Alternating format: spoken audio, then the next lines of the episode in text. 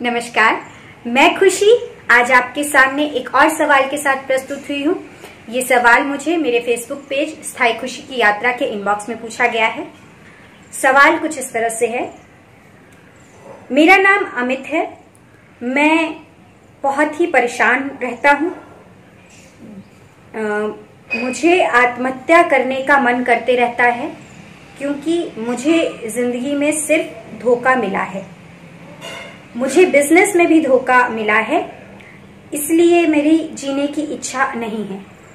मुझे दोस्तों ने भी धोखा दिया है और परिवार वालों ने भी। अपनों ने भी धोखा दिया है और गैरों ने भी।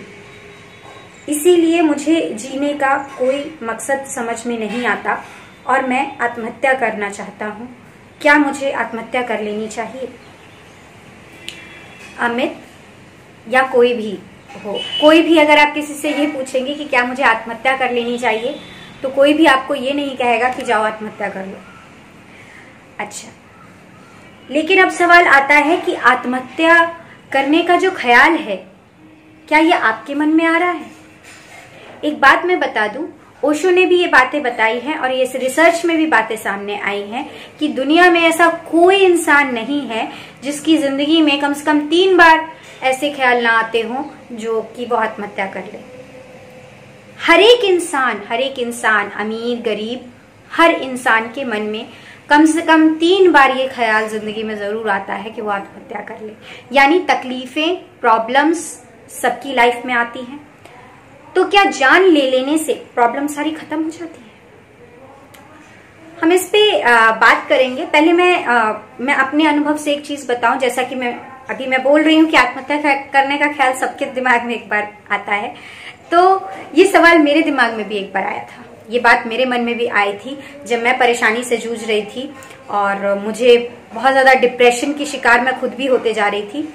तो उस वक्त मेरे मन में भी आता था कि मैं आत्महत्या कर लू। लेकिन आत्महत्या करने से पहले जैसे आप मुझसे पूछ रहे हैं या और लोगों से भी डिस्कस कर, कर रहे हैं तो मेरे भी मन में बहुत सारे सवाल आए तो मैंने खोजना शुरू किया कि आत्महत्या करने से क्या होता है। जैसे जब जब आदमी आत्महत्या कर लेता है तो शरीर का क्या होता है आत्मा का क्या होता है, आखिर आगे की लाइफ उस टाइम मेरे दिमाग में ख्याल हुआ कि मरने के बाद क्या होता होगा।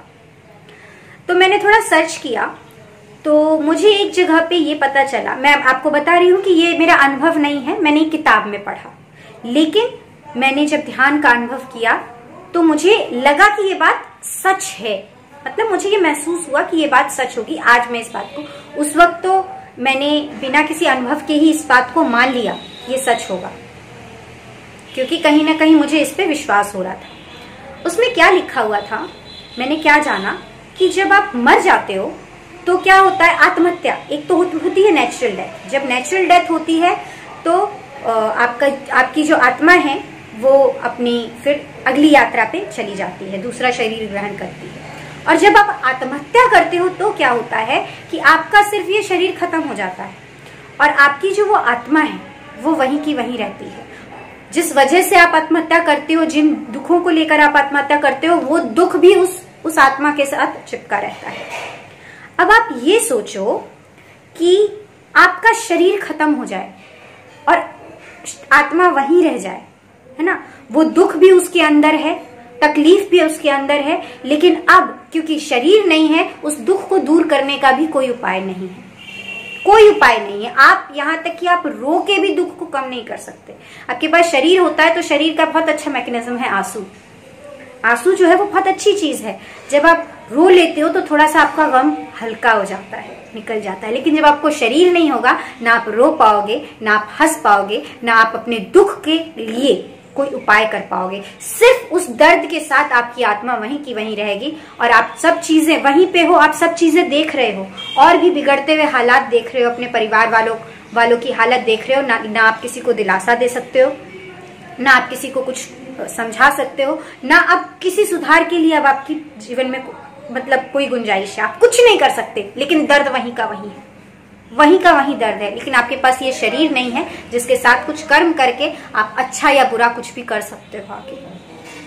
तो ये होती है आत्महत्या करने के बाद हालत, जो मैं कह तो रही हूँ कि मैंने किताबों में ये पढ़ा है, मेरा ये अपना अनुभव नहीं है, लेकिन मैं इस बात पर यकीन करती हूँ कि ऐसा ही होता होगा।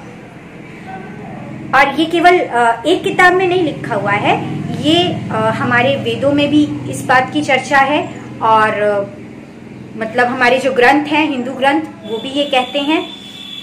और ऐसा ओशो ने भी कहा है कि मरने के बाद शरीर आत्मा जो है वो दूसरा शरीर मिलती है। और जिस जिस तरह की आत्मा हो, उसको उतना जो बहुत अच्छी आत्माएँ होती हैं, उनको भी जल्दी से अच्छा शरीर नहीं मिलता। जो निकृष्ट आत्माएँ होती हैं, उनको भी जल्दी शरीर नहीं मिलता है। और वो आत्माएँ जो आत्महत्या कर लेती हैं, उनको तो शरीर मिलने में दूसरा शरीर का कुछ पता ही नहीं होता कि कब मिलेगा, नहीं मिलेगा, वो उस कष्ट के साथ जीते ही चले जाते हैं। तो मरने से आपका ये कष्ट खत्म नहीं होगा।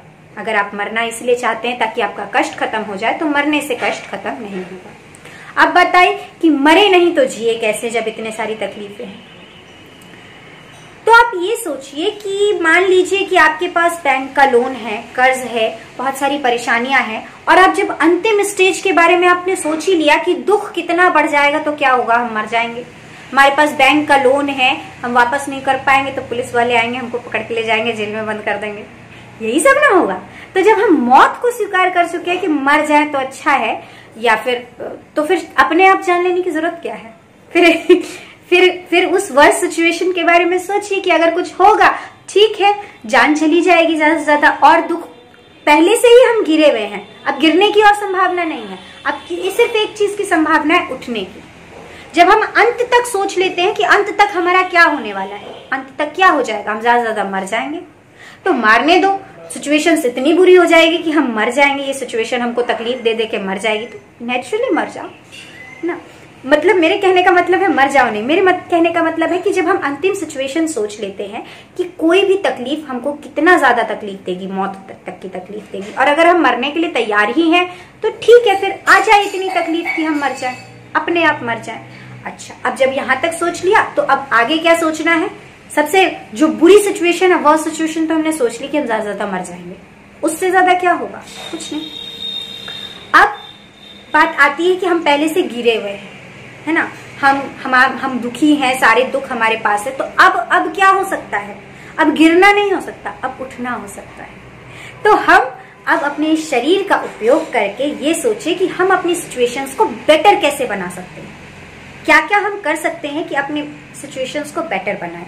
तो सबसे पहली बात आती है कि दूसरे के ऊपर डिपेंडेंसी खत्म करिए, कि हम अपने सुख, हम खुश तब होंगे जब लोग हमको खुश करेंगे, हम दुख तब होंगे जब लोग हमको दुखी करेंगे। हम दूसरों पे डिपेंडेंट होना बंद करें। हम अपनी खुशी की जिम्मेवारी खुद पर दें, अपने दुख की जिम्मेवारी भी दुख, खुद उठाएँ। ठीक है? हम किसी और को दोष देना बंद करें कि वह हमको दुख दे रहा है, वो हमको धोखा दे रहा है। हमने उसको, उस पर यकीन किया तो उसने हमको धोखा दिया। मैं ये नहीं कह रही कि यकीन मत करिए। आप यकीन करिए जहाँ, लेकिन सावधान रहना भी ज़रूरी है। और उसके बाद भी अगर धोखा हो जाए तो कोई बात नहीं। होता है ज़िंदगी में। फिर से चलेंगे, फिर से उठेंगे, उसको एक अनुभव मानेंगे। मैंने एक वीडियो बनाया है कि धोखा नहीं तजुर्बा। जब भी हमको कहीं से धोखा मिलता है तो हम उसको धोखा नहीं कहें। ज़िंदगी ने हमें तजुर्बा दिया है। एक बहुत फ़ेमस कहावत है, लोग बोलते हैं कि जो लाइफ है, वो पहले पहले क्या करती है? पहले एग्ज़ाम लेती है और तब सिखाती है। स्कूलों में हम पहले सीखते हैं, तब एग्ज़ाम होता है। लाइफ हमारा पहले एग्ज़ाम लेती है, तब सिखाती है। तो जब भी हमें धोखा मिले तो हम ये जाने कि हमने एक एग्ज़ाम दिया। उसमें हमको जो भी धोखा वोखा मिला है तो ये अब लाइफ ये देकर, ये तकलीफ़ देकर हमें कुछ सिखाना चाहती है। उससे जो है वो हम सबक ले और फिर अगली लाइफ के लिए फिर गिरे, फिर उठे, फिर चले। यही ज़िंदगी है। यही ज़िंदगी है।